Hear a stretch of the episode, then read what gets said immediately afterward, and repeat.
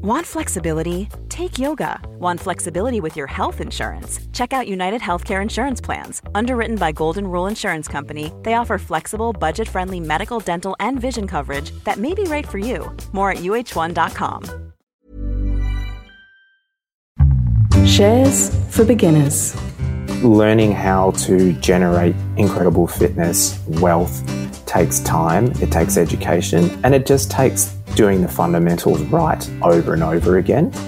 And then keeping that fitness and wealth for a long period of time also requires you to do more of the basics the same over and over and over again. And you don't have to worry about the, all the noise telling you to do anything risky or out there or, or if it sounds too good to be true, it probably is. So just avoid that. But that's the hardest thing. Like delayed gratification is not something that everyone can harness. It's really challenging. G'day and welcome back to Shares for Beginners. I'm Phil Muscatello. Investing is full of sporting analogies. Markets can be on a sticky wicket. We're in the fourth quarter of a bear market. It's a marathon, not a sprint. Joining me today is the Investor Education and Events Manager from the Australian Shareholders Association, Lee Gant, who has a distinguished career in investing and sports coaching. Hello, Lee. G'day, Phil. thanks for coming on and thanks for joining me today. Fully hydrated, I believe. That's right. Uh, Carved up and fully hydrated. yes, I've been uh, rushing to get enough fuel in to hopefully provide a great podcast for you. um, okay, and just before we get started, I just wanted to do a quick shout out to a listener, and I got some feedback which um, I'm just still blown away by. It was so nice. Unfortunately, it was anonymous, so I can't tell you your name, but you're Mr. 35 to 44 in WA. And um, it was about the 4th of August that you left the feedback. So I'm very moved and touched, and thank you very much. So, Lee, you've uh, recently joined, well, it's not so recent now, you've joined the association, what, about um, a year ago now? Is that the case? Uh, a bit less than that, but yes, I've been here all of uh, 2022. Yeah, and, and long term listeners to the podcast will know that I do go on about the association quite a bit and what a great place it is, especially for education, of which you're in charge of now. Yeah, that's right. We're steadily making way in in uh, trying to improve actually what we do for education. I think you know the ASA is a, a, fantastic resource, but at the same time could be a whole lot better. And that's why I'm here really to find out how and what we can do to improve investor education for retail shareholders in Australia. And uh, we'll mention at the end of the podcast, we've got a freemium deal going on, the, on at the moment for listeners of this podcast. The promo code is shares22, but we'll repeat that again and it'll be in the episode notes. So tell us about um, your previous career in sports coaching. Well, I've got a, a long career, I guess, in entrepreneurial pursuits, and it could definitely be considered sport coaching. That was part mm-hmm. of it. But I, I, like to think of myself perhaps a little bit more as a uh, small business owner mm-hmm. and uh, at one point it was expressed as sport coaching. So oh, okay, I, uh, sorry, I got the, I got the bio information all wrong. Uh, no, maybe I, am just trying to be a little bit more humble yeah. in my approach. But yes, I'm fortunate to have worked with quite a number of professional and semi-professional athletes. And my journey is owning a couple of gyms, an online coaching business before transitioning into finance. So I've had the great pleasure of being around uh, some professional sporting teams, Olympians, and more recently, and probably what I was better known for, was in the CrossFit space where I've worked with CrossFit Games athletes. What was it like working with athletes? And um, were you working with them in terms of coaching and money coaching as well? Was there a bit of a crossover there? Working with athletes is an incredible experience. It's not for everybody as hard as it is to be an athlete, it's equally challenging to be a coach. My, my organization and the way we coached, particularly me, was always to try and make someone, you know, fantastic on the field, whatever sporting field they're on, but more importantly, help them become better humans.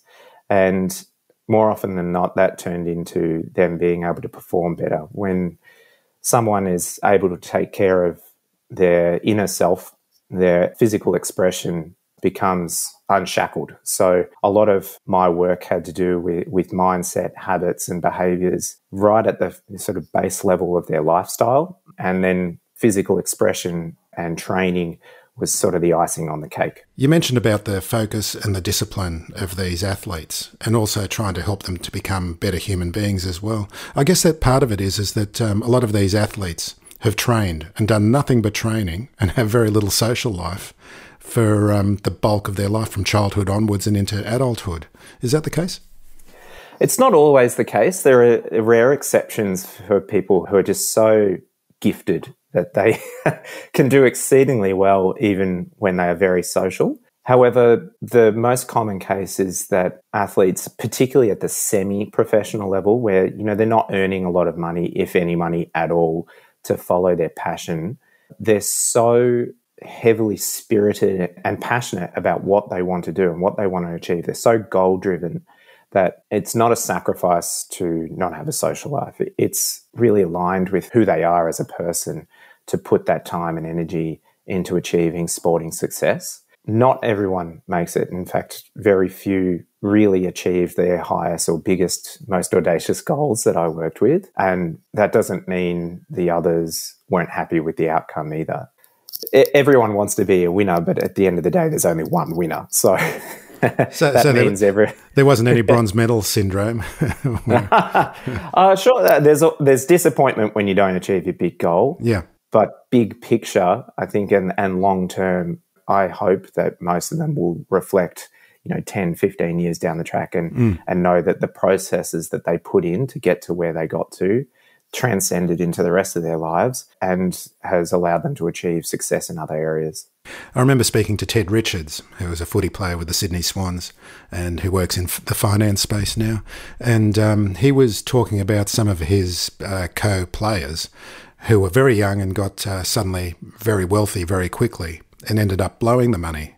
Um, have you seen any of that kind of syndrome with, with athletes and people who've made a bit of money? Yeah, absolutely. Yeah. You see or hear stories about particularly young professional athletes who get paid well and truly more than your average wage to, to play a game, to, to pursue something that's at the end of the day really, really fun. And they can get fall into any types of traps, you know, bad business deals, pursuing like really speculative assets to try and make a few extra dollars and, and it blows up on them. And everyone knows that athletic careers don't last forever. And the very few that do have long careers, you know, still at risk of losing what their, their job is every day they go out on the field. You mentioned that you were very green uh, previously when you first started your first business. What was it like being thrown in the deep end? Really scary. You know, I was very confident. I'm, I externally, I, I, present a picture of, of, a lot of confidence, um, and that hides that hides all my insecurities, as we all do. I have a I have a deep faith in my ability to learn, so I don't mind being thrown in the deep end, and perhaps putting out the perception that I know a bit more than I actually do, because I'm very keen on learning. I love learning. I'll dive into any area that speaks to me and go very deep very quickly. Yes, it was extremely scary because the business that I started, we started big. I had a great business partner that played to his strengths and I played to mine. And we started very big. Most people start, particularly a brick and mortar business, they don't start as big as we did. Uh, we went all in. and the first six months of actually being open was extremely challenging because we needed to find our feet, not only as a business, but really as who we were as operators. And the business took on many subtle changes that perhaps the clients didn't realize all of them as we found who we were as operators and where we fit in the market. And once we did, and once I figured out how to be a better leader as well, our business, you know, accelerated very, very quickly. So we learnt to swim out of that deep end as fast as we could so mm-hmm. that we didn't drown. Having experience as a business owner, do you find that helps in terms of being able to assess other businesses for investment purposes? Absolutely. My background at university uh, was psychology. Throughout high school, I, I, was not a fan of mathematics at all. I much prefer artistic and creativity things. However, when you own a business, uh, you need to learn accounting very quickly.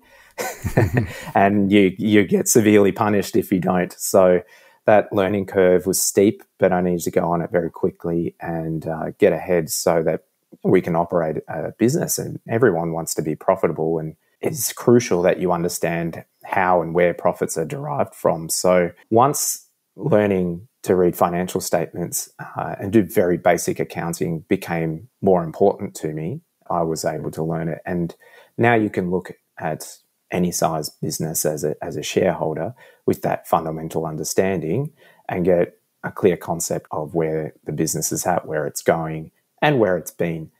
I like to find businesses that are owner operated companies. There's a, there's a bit of synergy there between you know having been an owner operator and and then I want to invest in other great owner operators.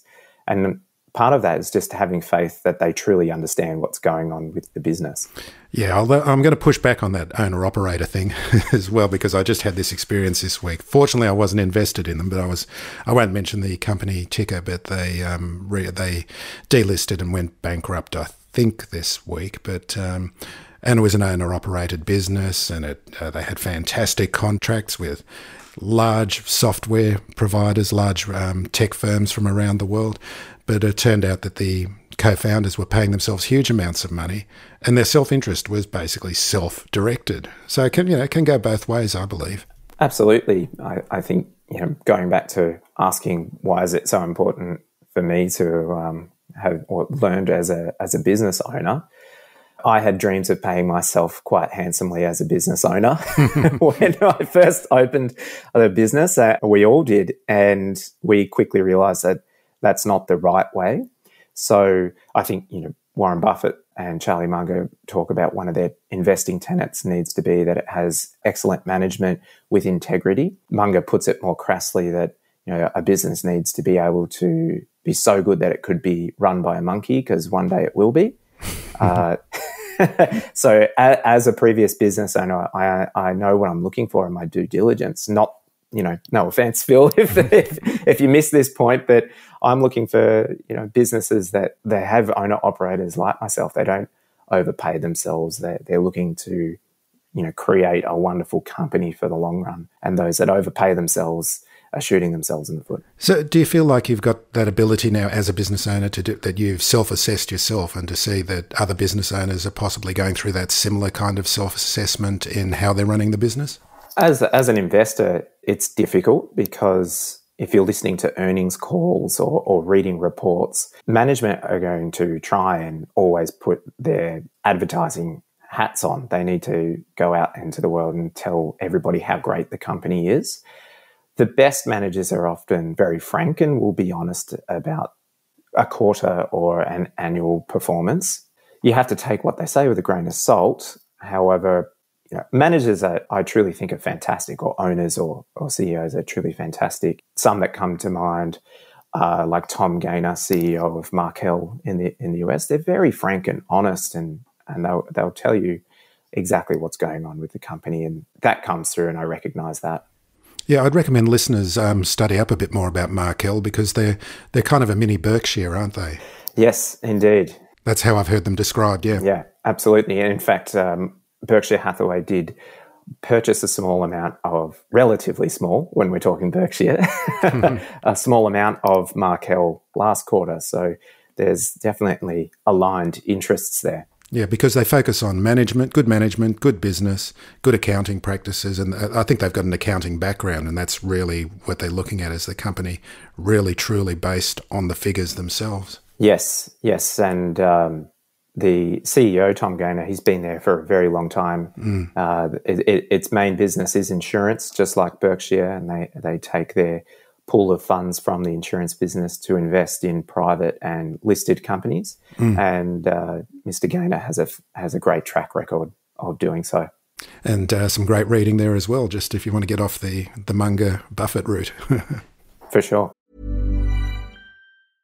Ready to pop the question? The jewelers at BlueNile.com have got sparkle down to a science with beautiful lab grown diamonds worthy of your most brilliant moments. Their lab grown diamonds are independently graded and guaranteed identical to natural diamonds, and they're ready to ship to your door. Go to Bluenile.com and use promo code LISTEN to get $50 off your purchase of $500 or more. That's code LISTEN at Bluenile.com for $50 off. Bluenile.com code LISTEN.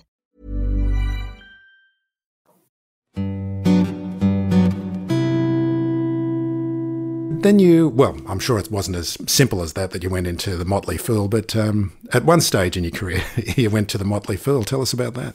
After selling my last business and closing down my online coaching business, I needed to take some time off and, and recover. Owning small businesses and, and trying to push for growth for many years, you know, left me extremely fatigued. And I had actually achieved everything I wanted to as a sport coach. And so I was left a little bit goal hungry throughout 2019, 2020, plenty of self assessment and figuring out what I really wanted to do next.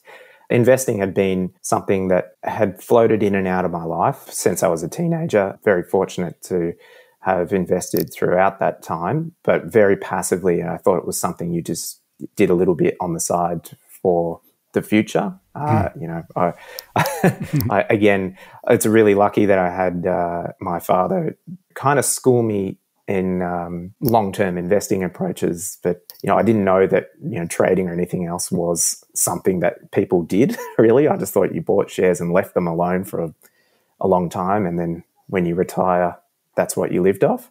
So, very, very fortunate there. However, once I had the free time away from small business, I found myself getting more and more interested in reading about great investors and learning more about investing as a career and suddenly I found myself with, with a goal of making it a full time job. And uh, the opportunity came along at the Motley Fool, and I swung the bat and uh, went all in, and was fortunate to get a role there as an analyst and writer, which was a great place to start a career in investing. So I'm assuming that your dad was from that generation pre ETF where there wasn't immediate diversification available from an ETF, although maybe there would have been LICs. Was he the kind of person that would get the old stock certificate and put it away in the drawer? Yes, he was. Yes, and uh, it, it's all uh, been, I think, a master plan of his to just perform this inception on me to become an an investor. One of my fondest memories is sitting with the AFR and when all the stock prices were printed in the paper and getting out a ruler and finding companies that I understood or knew about. Mm. Telstra, Commonwealth Bank, and chatting about the share price changes over time. and, you know, I was a teenager. So now I look back, you know, closing in on 40 and thinking, wow, that's lucky. Not many people get to do that. So, yes, he, he would he had a pretty concentrated portfolio of individual businesses that he just held for a really long time, and and it's worked magic. So your education and learning at Motley Fool, I'm assuming, accelerated as well. Were there any key things that you learnt there? Oh, I learnt a lot. It's really hard to distill it down into a short conversation. Of course, uh, just give us one or, one or two. yeah, sure. I think the first skill I learnt was actually to assess businesses faster. It was like drinking through a fire hose uh, when I started there. Being across many services at the Motley Fool, my stock universe was greatly expanded, not just locally, but internationally, and working with quite different analysts from Kevin Gandiya to Drew Flowers to Chris Copley. They all have different styles, different strengths, and could teach me different things. I learnt more about different ways to value different companies, different characteristics to look in, you know, smaller companies versus you know, maybe larger blue chips, being able to condense that down and communicate it in a simple way to perhaps someone that isn't an anal- analyst, anyone to become a better investor for sure. It's just simplifying complex ideas is a wonderful skill to have. Let's get back to talking about the sporting analogies. And of course, the master, Warren Buffett, says that the best investment you can make is an investment in yourself or something to that effect. I'm paraphrasing here. Because, you know, a lot of investors, they come into the market thinking, oh, you know, I'm going to make a ton of money straight away, especially after Robinhood and all the GameStop and crypto that's been going on over the last couple of years. But then it comes down, the people who are going to be serious about it are going to be serious about education. And it's a bit like an athlete as well. It's basically going in, doing the same thing, doing the laps every day, doing the reps every day. Um, what are your thoughts on that? There's so many analogies that transcend fitness and sport to investing. If someone's looking to change how they are physically, you can see really similar traps that people fall into when they are trying to make money quickly. When we hear about meme stocks, crypto, and any other speculative asset where someone somewhere has made huge returns in a really short period of time, it sounds like a shortcut. Oh, that's easy. I can take that. And it's, it's kind of the same with fitness. So stepping away from athletes, general population people, they have come to me and said, you know, I want to achieve you know, this body shape or this fat loss or this incredible fitness level. And I want to do it really quickly. And the answer is you just can't. I'm sure you can jump into a, short term challenge or try a fad diet and get a little result very quickly, but it's not going to be sustainable. It's the same as winning the lottery. There's plenty of stories where people have won the lottery and then blow it all quickly because they haven't earned it and they don't know how to keep it. Learning how to generate incredible fitness, wealth takes time, it takes education, and it just takes doing the fundamentals right over and over again. And then keeping that fitness and wealth for a long period of time also requires you to do more of the basics the same over and over and over again. And you don't have to worry about the, all the noise telling you to do anything risky or out there or, or if it sounds too good to be true it probably is. So just avoid that. But that's the hardest thing. Like delayed gratification is not something that everyone can harness. It's really challenging for most people. And and once you can connect it perhaps with something deep inside you know your goals or or, or your personality then it becomes e- easier to do but uh, yeah sticking to the basics like getting eight hours of sleep going for a walk every day eating less than you need if you need to lose body fat drink water smile see the sun these are the things that build you know incredible health not crazy six week challenges just like dollar cost averaging, you know, spending less than you earn. These are really easy ways that you can build wealth over a long period of time. Your dad, you mentioned, had a very concentrated portfolio, and your own investment style is like that as well. Tell us about your concentrated portfolio and how you invest personally.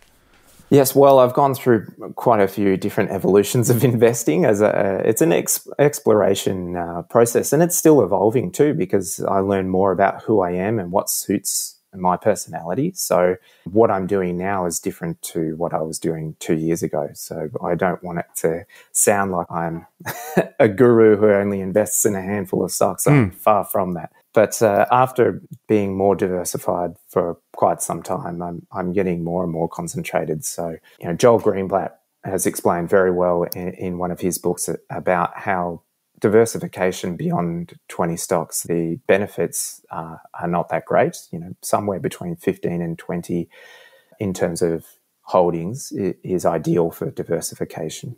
I just don't have that many good ideas. Like I've got I've got 24 holdings and probably 15 are really really good ideas or I at least think so. mm. And the next 10 uh, need more research. I, I, I, think they're good ideas, but they're smaller holdings and, and I'm not ready to make them bigger yet. And I, I'm looking for wonderful companies. Uh, you know, I have a quite an extensive checklist that would uh, tell me if a company in my mind is wonderful or not and I want to get them at a, at a reasonable price. The the market's been offering us, you know, different prices over the last year for the same businesses, and uh, sometimes those prices are great, and uh, sometimes they're exuberant. So I'm just patiently waiting for for a good price.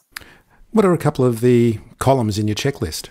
I'm heavily influenced by people like Warren Buffett, Guy Spier, Charlie Munger, Mohnish Pabrai, they all come from this same school of thought about what a wonderful business is. First, it needs to be in my circle of competence so that I don't understand every industry and I'm not passionate or willing to learn about every industry as well. So things like biomed, like really advanced technology like AI and such, it doesn't really fall into my wheelhouse. So it's not very simple for me to understand. So if it's too complex, that immediately goes in my too hard basket. I, I, I like companies like insurance businesses. We've already mentioned Markel. I own another company, WR Berkley, again, an insurance company that takes its float and premium money and invests it elsewhere. These things I understand. I understand simple consumer facing businesses as well. If you understand where the revenue comes from, how they make sales, how it will grow, then it's easy to analyze the business. It needs to be in a growing industry, not a dying industry, so that there's a market for these companies to expand in. It needs to have wonderful management. You can understand that from simple metrics like return on invested capital. Perhaps growing equity is something as well that I look for. So you can see how it starts to expand quite quickly. Mm-hmm. I could mm-hmm. keep going. well, it's kind of like you're, almost trying to uh, make the best decision possible, and the the more metrics that you've got, which add up, and you get a tick and a tick and a tick and a tick. I guess it, that's more how it confirms your belief in the particular business. Indeed, I also like to think of it uh, from the other direction, in, invert the story. So, if I was to buy an ETF for example, something that tracked the ASX 200 or 300. Not every business in the ASX 200 or 300 is a wonderful business. So if we think of it the other way, what are the things I want to avoid? Right? What are the characteristics in a business I don't want to own? I wouldn't want to be a part owner in a business that is highly leveraged, that doesn't have a track record of growing revenue, and expanding margins. If the share market didn't exist and I was fortunate to have a pool of money and I needed to buy some individual businesses to grow my capital over time, I'm not going to buy the uh, coffee shop that's losing money and highly leveraged and can't open more coffee shops in the future. I mean, that's a great thing about it. And, and uh, I think a lot of investors still forget that we're talking about businesses here and that um, you can become a part owner of this business. And the management and the staff of that business are all working on your behalf. Here's another element that I learnt from the Motley Fool, and, and something that Scott Phillips is really big on inside the team is not referring to a business by its ticker code. We're, we're talking about a real business here with real people. Uh, we don't want to rent a, a, three or four letter code. We, we want to be part owners in, in a real company. Yeah, but just feels good. You know, you just say the code. You know, you just say the ticket code, and you, you feel more professional about it. But I think that's a great, um, yeah, great from Scott saying that that you want to say the name of the business, don't you? Exactly. I, I am not a fan of saying the ticket code. I like to be able to walk around, and if people ask me what do I do, I can say, well, I'm a part owner in Disney, actually. and uh, it sounds a lot better than it really is. yeah, especially with fractional shares these days. okay, well, let's get back to the Shareholders Association. How are you finding working at the association and meeting the members? It's fantastic. We had our investor conference a couple of months ago where it was just wonderful to get back to face to face after a couple of years of, of really being focused online and to meet you know hundreds of shareholders and, and hear their stories and and what they want to learn as well It's, is just superb. Okay, so at the Shareholders Association, what changes are being implemented in the education space? Yeah, it's really interesting time because I think there's a rise in shareholder education broadly in the market from beginners or people just wanting to get started in investing. There's so many new avenues from free content in great podcasts uh, like this one, YouTube channels, even free online courses. There's so much out there. And then for other markets, perhaps the wealth builders and the self funded retirees, which is a lot of the ASA's member base, my goal is really to understand that persona of, of the ASA member. What what do they really want to learn? Uh, I think we can work with others that already have fantastic courses available and help guide them and almost be like a Sherpa on their investing journey and carry some of the weight of, oh, what do I need to know? What do I need to learn? Where do I start? And that's what really I'm looking to do is just you know, put a map in front of them and say, hey, here, here's where you are here's where you want to go and this is the way forward. And I'd uh, commend listeners to go to a members meeting as well, which you can just turn up at, um, you know, even if you are not a member. For me, it's one of the great experiences of going to these member meetings and talking to some of the, the wiser, more mature investors and see how they got to their position where they are because, you know, getting to that age doesn't take as long as you think it will. it's it's an incredible resource. There's mm. there's over 50 uh, local member meetings across Australia from the ASA, and inside of those meetings, there's a minute community that's part of a larger community, and so many stories and so much to learn from others. What a great way to learn about investing. Go hear the war stories. Mm-hmm. Uh, you know, it, it's really important to hear everyone's mistakes. No one's got a perfect track record, so that I would be my first recommendation. And then go and listen to the different takes on what's going on out there and uh, you will come away a better investor for sure. And they've got such long memories as well. I just always remember, you know, they talk about some sort of manager, and then someone will pipe up and say, "Yes, but back in the '90s, he managed this particular company, and you know, back in the 2000s, she made a mess of that company." uh, and how handy is that? You know, I I, I didn't know about uh, what CEOs were doing when I was in primary school. So as people can tell me what um, managers were doing in the nineties, that's fantastic. Okay, so like we'd like to share with listeners that we've got um, a premium offer for listeners. They can join. It's uh, till the end of December. Is that correct? This offer goes for. That's right. Okay. And the promo code is shares22 and you can get a year's free membership and experience the Shareholders Association as we both have as being a wonderful institution that we both love and respect. Absolutely. We hope uh, some more listeners join us. Okay, Lee Gant, thank you very much for joining me today. Thank you, Phil. If you found this podcast helpful, please tell a friend, especially if it's someone who needs to start thinking about investing for their future. You'll be helping them and helping me to keep this show on the road. Shares for Beginners is for information and educational purposes only. It isn't financial advice, and you shouldn't buy or sell any investments based on what you've heard here. Any opinion or commentary is the view of the speaker only, not shares for beginners. This podcast doesn't replace professional advice regarding your personal financial needs, circumstances, or current situation. And thank you for listening to my podcast.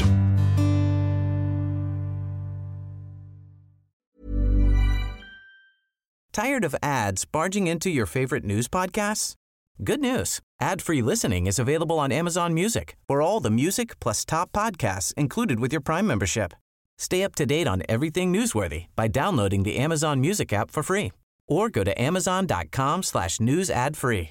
That's amazon.com slash news ad free to catch up on the latest episodes without the ads.